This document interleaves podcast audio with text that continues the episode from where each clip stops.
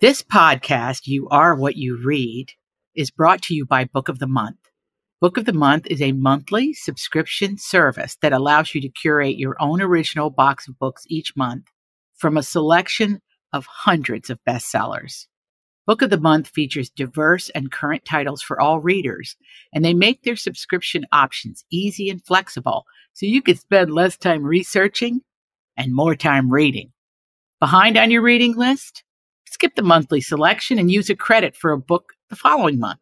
Prefer to listen to titles when you're on the go? Opt for an audiobook. Book of the Month has a reading experience tailored just for you. If you're already reading most Book of the Month titles, try a membership in 2024. And because you're a listener here at You Are What You Read, you can head to bookofthemonth.com to get your first book for just $9.99. That's right, $9.99. Just use code ADRI at checkout. That's A D R I at checkout. Happy reading.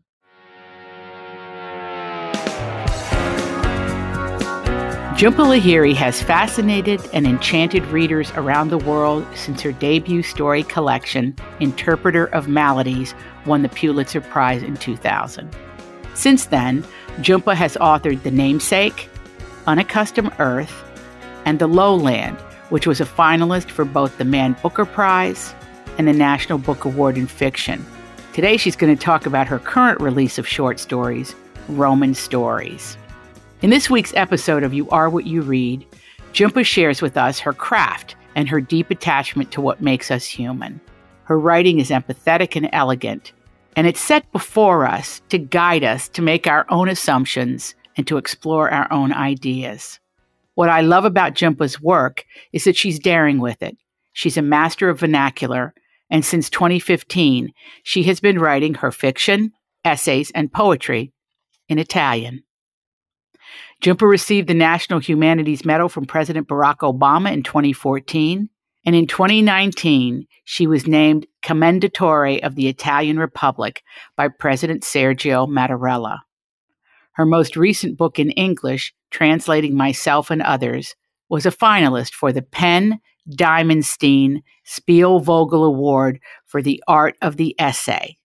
We're going to start Jhumpa's story where it all began for her in books, what she read as a child. Do you remember the first book you read as a child? Well, they must have been story books. So, do you you remember the little golden books? Maybe did your mother get you? Mother and father got you those? Yeah, I had those. Um, Were you a Nancy Drew girl? Eventually, Nancy Drew. um, yes, before Nancy Drew, Bobbsey Twins, I believe, was the stepping stone to Nancy Drew. Um, I read a lot of Greek myths. Um, mm-hmm. I read, yeah, I just I, I read a, a mix, I think, of older literature for children. Sure. And sort of what was coming out in the 70s when I was a kid. So um, Judy Blume. Judy Blume, yeah, she was huge, huge. Um, in fact, I had teachers who would read her books aloud to mm-hmm. us. Um, wow. For um, also to teach us a lot of things we needed to know. That's right, because our parents weren't telling us those things. No. So Judy Judy Blume really had to tell us what the story was, right? She did. Did you ever read Beverly Cleary? I did, yeah. She was one of my favorites. Did you read 15 and The Luckiest Girl? Do you remember those? No. They were her YAs. They were written in the 50s, but I'm with you. I was in the 70s and I read them then. Uh, how about Harriet the Spy? Oh, I loved Harriet the Spy, yeah. I mean, don't you feel in a sense that you could, you became a New Yorker because you read that book a little bit? Yeah, yeah, sure. I mean, a kind of, again, a precursor to something like Catcher in the Rye. Oh, yes. Oh, yes. Did you like Jane Eyre or Wuthering Heights? I prefer Jane Eyre. Me too. Now, why do you prefer Jane Eyre? I just love her story. Mm-hmm. I find it um, much more disturbing, actually, um, and uh, beautiful and haunting and um, less over the top in a way. Sure. Yeah. Wuthering Heights is big, sweeping. In fact, David Niven, when he starred in the movie adaptation, called it Withering Tights because it was so emotional, so crazy. Yeah, everything's ramped up. Um, but I, I like the control of Jane Eyre in a world where everything is clearly not at all in, in control or under control. I, I, I love that you say that. I always think of Jane as that character who had no reason to do the right thing. None. She was not connected. She parents were gone. She had the mean aunt. She she she lived by she had a moral code. Yes. And and isn't that you know, in the spine of when you're building a character to write about a character, the moral code is essential, isn't it? One way or the other. It doesn't matter what the moral code is. Do you believe that? I do. I mean, I think the character has to have a a discernible a, a center, even if that's contradicted by her behavior. Now, when it came time to start reading to your little babies, and I'm sure you read to them, what did you read to them? Well, depending on how old they were. Yeah, well, let's start at the beginning. Let's go all the way back when you're pointing to things. We, we, we started off with the, you know, the board books, the colors and the numbers and the animals and Goodnight Moon. What is it about Goodnight Moon? It's so beautiful. It's so atmospheric. Atmospheric. It's haunting, too, Goodnight Moon. Mm-hmm. We loved reading Beatrix Potter together. We loved reading Frog and Toad books. We loved reading Maurice Sendak. So, in the same way that books sort of shaped you, what you were attracted to, it's so interesting to me because um, the Bobbsey twins, Nancy Drew traje- trajectory really takes you somewhere. Um, so, some folks say that a writing style is determined right from the beginning and what appealed to you as a young reader. Did you find books magical on some level?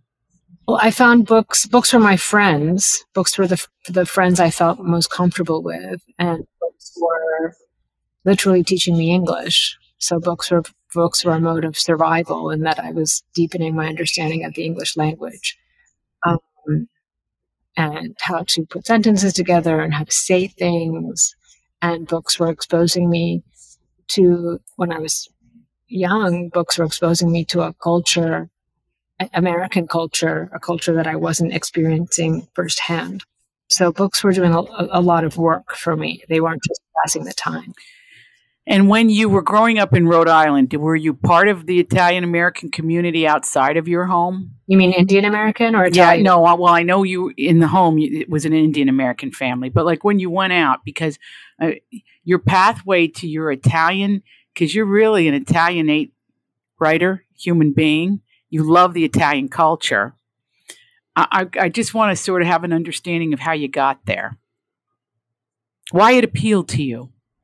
Um, it was calling to me, I think, for for a long time. But I, when as a, I was a child, I mean, I grew up with a lot of Italian Americans around Rhode Island. There was, um, you know, I grew up with Italian Americans, uh, Portuguese Americans and Irish Americans. Mostly, those were the sort of dominant um, groups of you know you know cultures, um, ethnicities.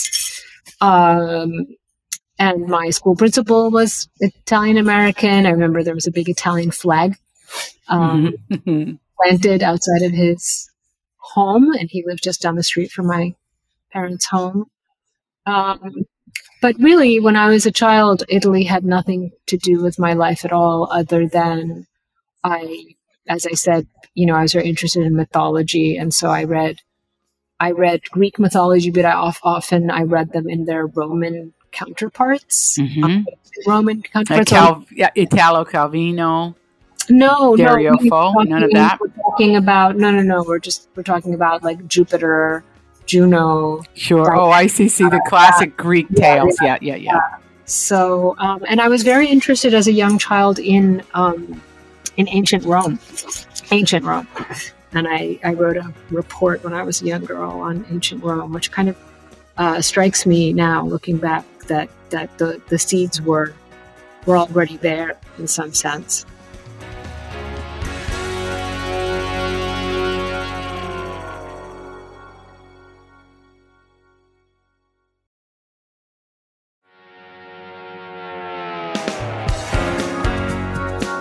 Before we explore Jhumpa's writing in Italian, I want to include a passage from her latest translated work, Roman Stories.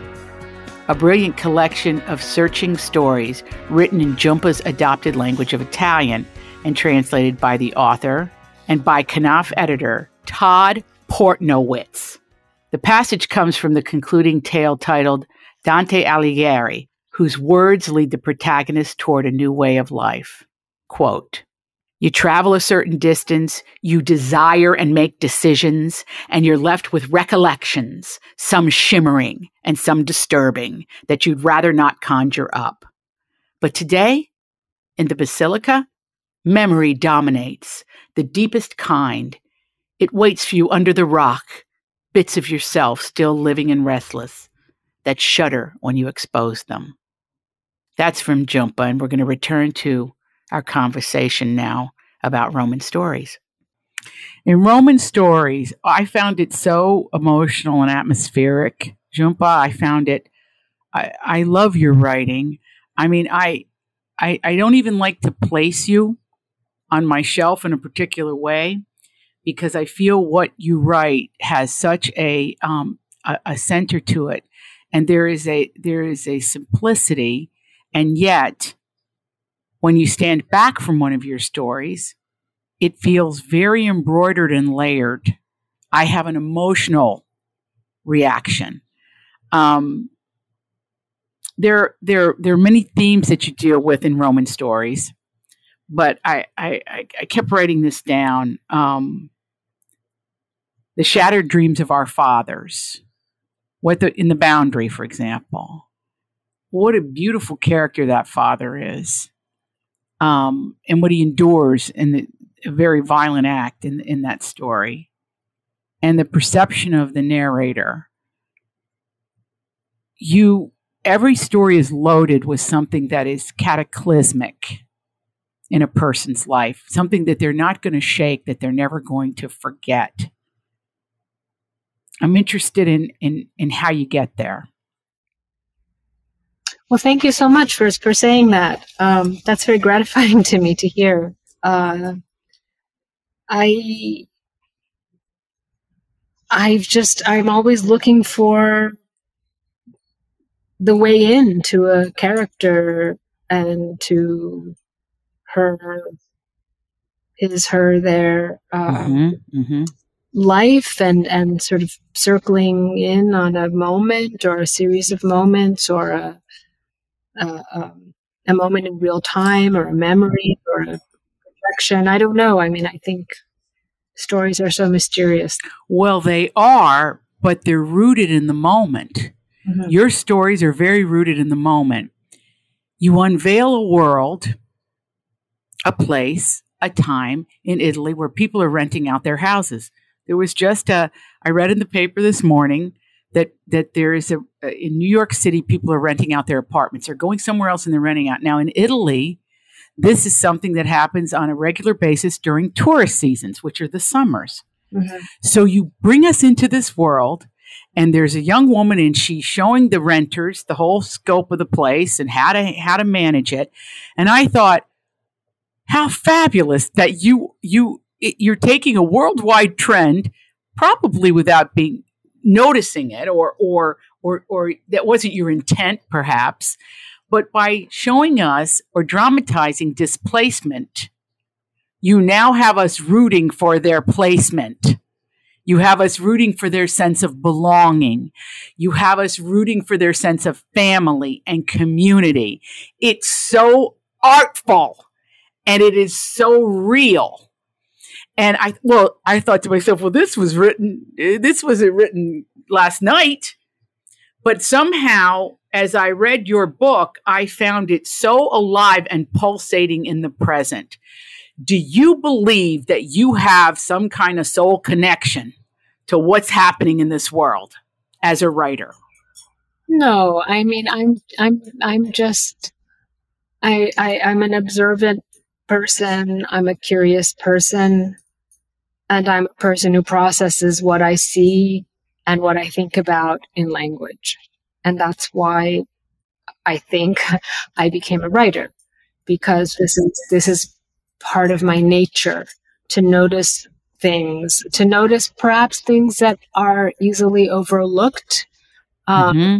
I remember my mother always saying, kind of laughing, because, you know, I, so I'm a little bit phobic about bugs and things like that. And there's a lot of bugs in your books, which I love. there's a moth that comes through, there's flies. You engender and enlist them through sound.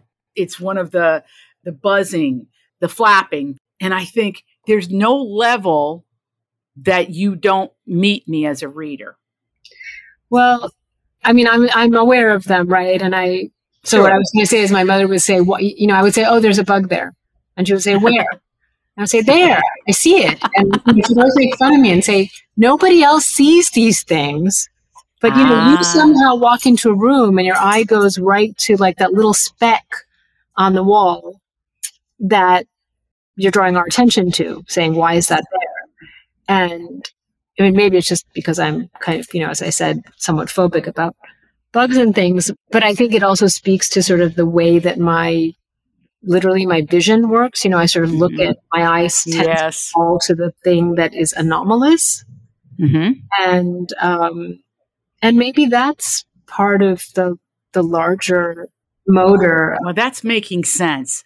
That your observation, your ability not to miss a trick, your acute peripheral vision where you see something moving or you see a speck where no one else sees it. Yeah, yeah. I often find that that is the case. Just sometimes in real life, I'll say, you know, I'll, I'll have an experience with someone, and then I'll say, "Oh, did you notice the people at the other table who were X?" And you know, they'll say, "No, no, I, I absolutely did not register that at all." But I seem to take certain things in. I, I don't know. Well, you know, as an overarching idea, I could say that you take the ordinary, but within that ordinary moment, something cataclysmic or um, unexpected or perhaps predetermined is about to happen. I, I took down so many notes of just feelings that I had, my emotions, my the arc of my emotions as I read you. You know, the importance of a clean house, the description of the padrone and her, you know, the way she did things, as she cooked and how she put it out there, and and um, but but the river upon which it all runs for me, Jhumpa, is the way we treat people, mm-hmm. like the the big themes of life in, in, in very simple ways how we move through the world and how we treat people. And you write that. You write about that. You don't write to it. You write you write it so that it's manifest. Am I making sense? Yeah, yeah. No, I mean that's a wonderful um, place to pause. I think in in in in in in the conversation, in any conversation, sort of how we treat each other so so much of it does boil down to that, you know, mm-hmm. because mm-hmm. it's um, the world is a complicated place, and um, many of us are strangers to one another. Many of us know each other intimately, but it it really boils down to how we're treating each other. I think uh, mm-hmm. uh, I'm going to think about that. Um, I mean, obviously, I think in this book well in many of my books but in this book i'm really i am isolating mm-hmm. moments of people being mistreated oh yes yes mm-hmm. but as a reader when you pull me into a world i don't forget how you make me feel and how you challenge my emotional grid what you push me to look at what you encourage me to experience this kept coming up for me you have a love of history as a writer, and I'm not surprised hearing what you read as a child. You have a love of history. But as a writer, you often erase it. You completely erase it. So I'm in the moment with these characters in a certain place. And I, I wanted to ask you this question. As a writer, do you prefer to have a totally blank canvas? Um, it depends. I mean, there have been books that have been more um, tied to history or moving, um, you know, stepping out of a of a, of a, of a historical reality or referencing referencing history. Um, I think you know in Roman stories, I'm working on a, in a more abstract key, and though the story mm. the book is called Roman Stories, and I refer to Rome in a very, very sporadic way. I'm not really interested in specific questions of, of, of, history. And Rome is, of course, a city that is a, a, a history lesson every single day that you're mm-hmm. walking through it and living and breathing mm-hmm. um, its air. And and whenever a pipe bursts in Rome, they find something else buried under that city that that's it's unearthed, and it's always a surprise. They do, they do. Um, and and perhaps it's it's spending time and building a life now in a city that is so dense with history, with layers of history that um, has enabled me to have a different kind of approach and focus mm-hmm. with my characters. And I have removed some of the specifics, right, of sort of mm-hmm. what what are they called, where exactly are they from, um, but what binds them together is a sense of alienation, often, uh, and and a, and a connection to Rome. I do believe that the book is also representative in some limited way uh, of, of, of, of the contemporary reality of Rome.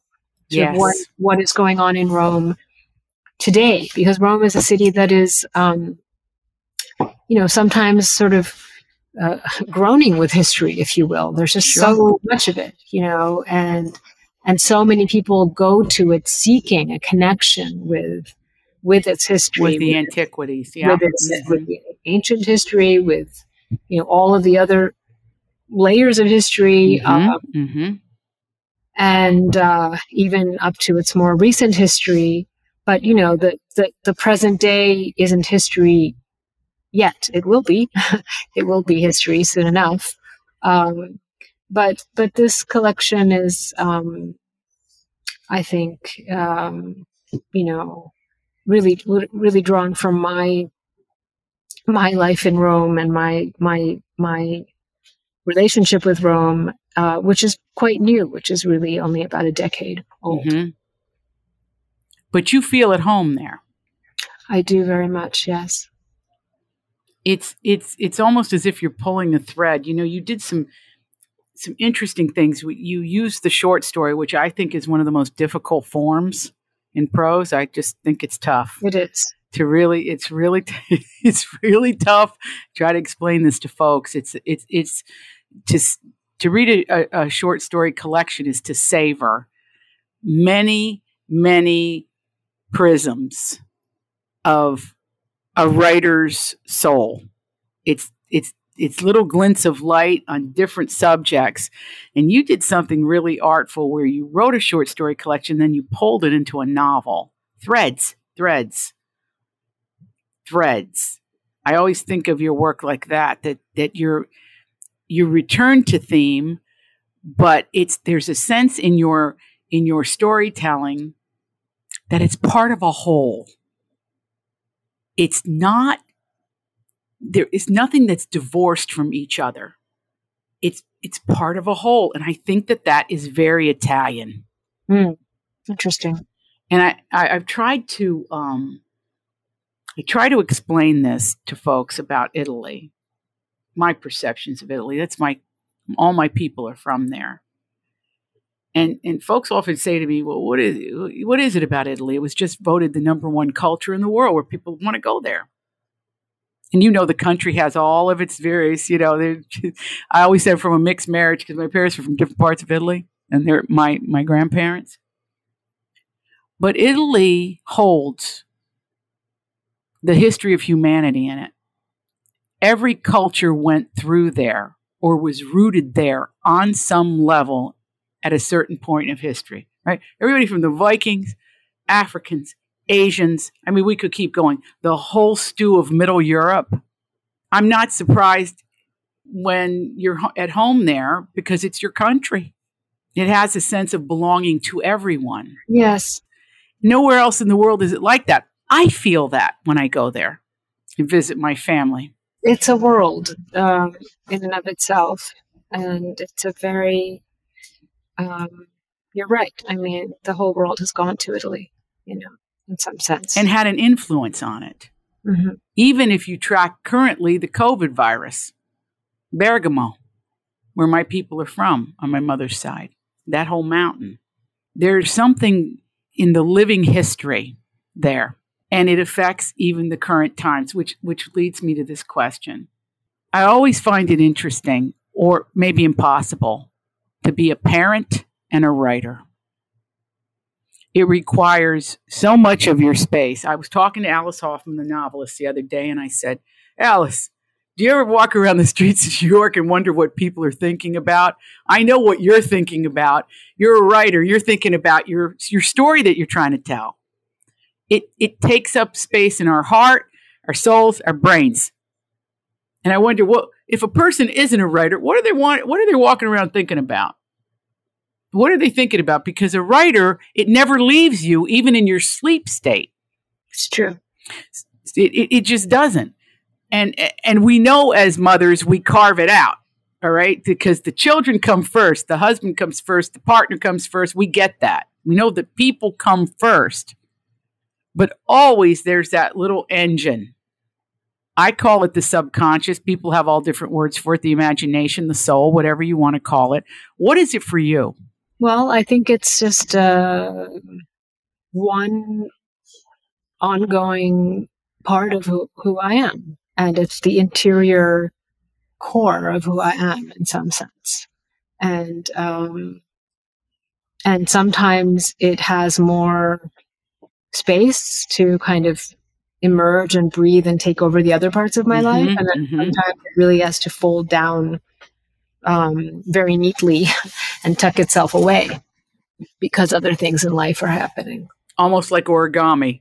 You have mm-hmm. to put it away. All those little bits and pieces, all those characters, all those thoughts. Sometimes it really, it really does have to be folded up and, and, and, and put away, but not forgotten. Right. Not forgotten, and then you unfold it again and, and bring it back out and start embroidering again. Yes. Eh, can I, can, I want to ask you this question. I, I don't know if anybody's ever asked you this, but there's a big lie out there about women that we reach a certain point in life and like it's over. And I, I'd like you to speak to this for me. Our kids are in college, and I had a revelation. I cried. I cried when my kid first couple days, but then I found hours in the day that weren't there before. I found hours. Did you find those hours again? And did you just say, "Oh, I'm back, baby, I'm back"? Yeah, I mean it's it's all uh, you know an ebb and flow, you know, and um, and it is energizing to, or re energizing to remember that, you know, um, there, there are whole pockets of time. And if you don't want to make dinner, who cares? It doesn't matter. You can curl up with a book. Right. Um, so yes, there, there, there are freedoms to be gained. Um, at the same time, you know, my children are the center of my life. Oh um, yeah, of course. I think of them every day, and I, I every day I don't see them. I I know a little piece of your hearts. And so you know, it's it's it's both things, but it's also so beautiful to see them grow and, and mature and change and, and, to grow independent and um, to to to navigate things for you know by themselves for themselves to make decisions uh, to take big steps that you're not choreographing for them. Mm-hmm. Um, mm-hmm. That's also very important because I think, you know, our biggest task is to enable them to live, you know, without us. And that is just being practical. Um, and, and that's also, uh, crucial, you know, to, to, to allow them to separate and to have their lives. So, um, it's, it's bittersweet. It's it is. It's bittersweet. It's not a simple simple process. I know that from growing up myself and watching my parents, you know, struggle with letting us go, but wanting mm. us also be, you know, established and on our own, established mm-hmm. on, on, our own ground, I should say. Mm-hmm. Um, and I see that now with my own children, of course. Well, I'm going to say this, okay? Uh, I find you profoundly beautiful. I mean, interior, exterior. Okay, because I we read you, so we know you're beautiful on the inside, but you're a really gorgeous woman, and uh, with eyes that are, it, they're like the Mediterranean Sea. They're a color that I don't see all the time. There is something so, how should I say it? Enchanting hypnotic and it's on the page. It's not something that you flaunt or, you know, but it's the real deal. It's the real thing. You're so very kind. Well, I mean it from the bottom of my heart. I have loved talking to you. Um, I love your trajectory of books from the time you were a wee one to now, and how you have taken your beautiful family history and the things that matter to you, and you've made them real to us on the page. It's really, it's quite a talent, but it's bigger than that. It's it's it's art. Thank you. Thank you so much for this conversation and for reading the book. Thank you. We're going to end our conversation with Jhumpa Lahiri with a line from her best selling novel, The Namesake. That's the thing about books. They let you travel without moving your feet. In 2024, I hope books take you to places you have never been or experience places that you long to return. I also hope that our podcast, You Are What You Read, allows you to travel with these great guests every week to discover new places and ideas. You can listen to our catalog of conversations now on the You Are What You Read podcast page on Apple, Spotify, Amazon, wherever you listen to your podcasts.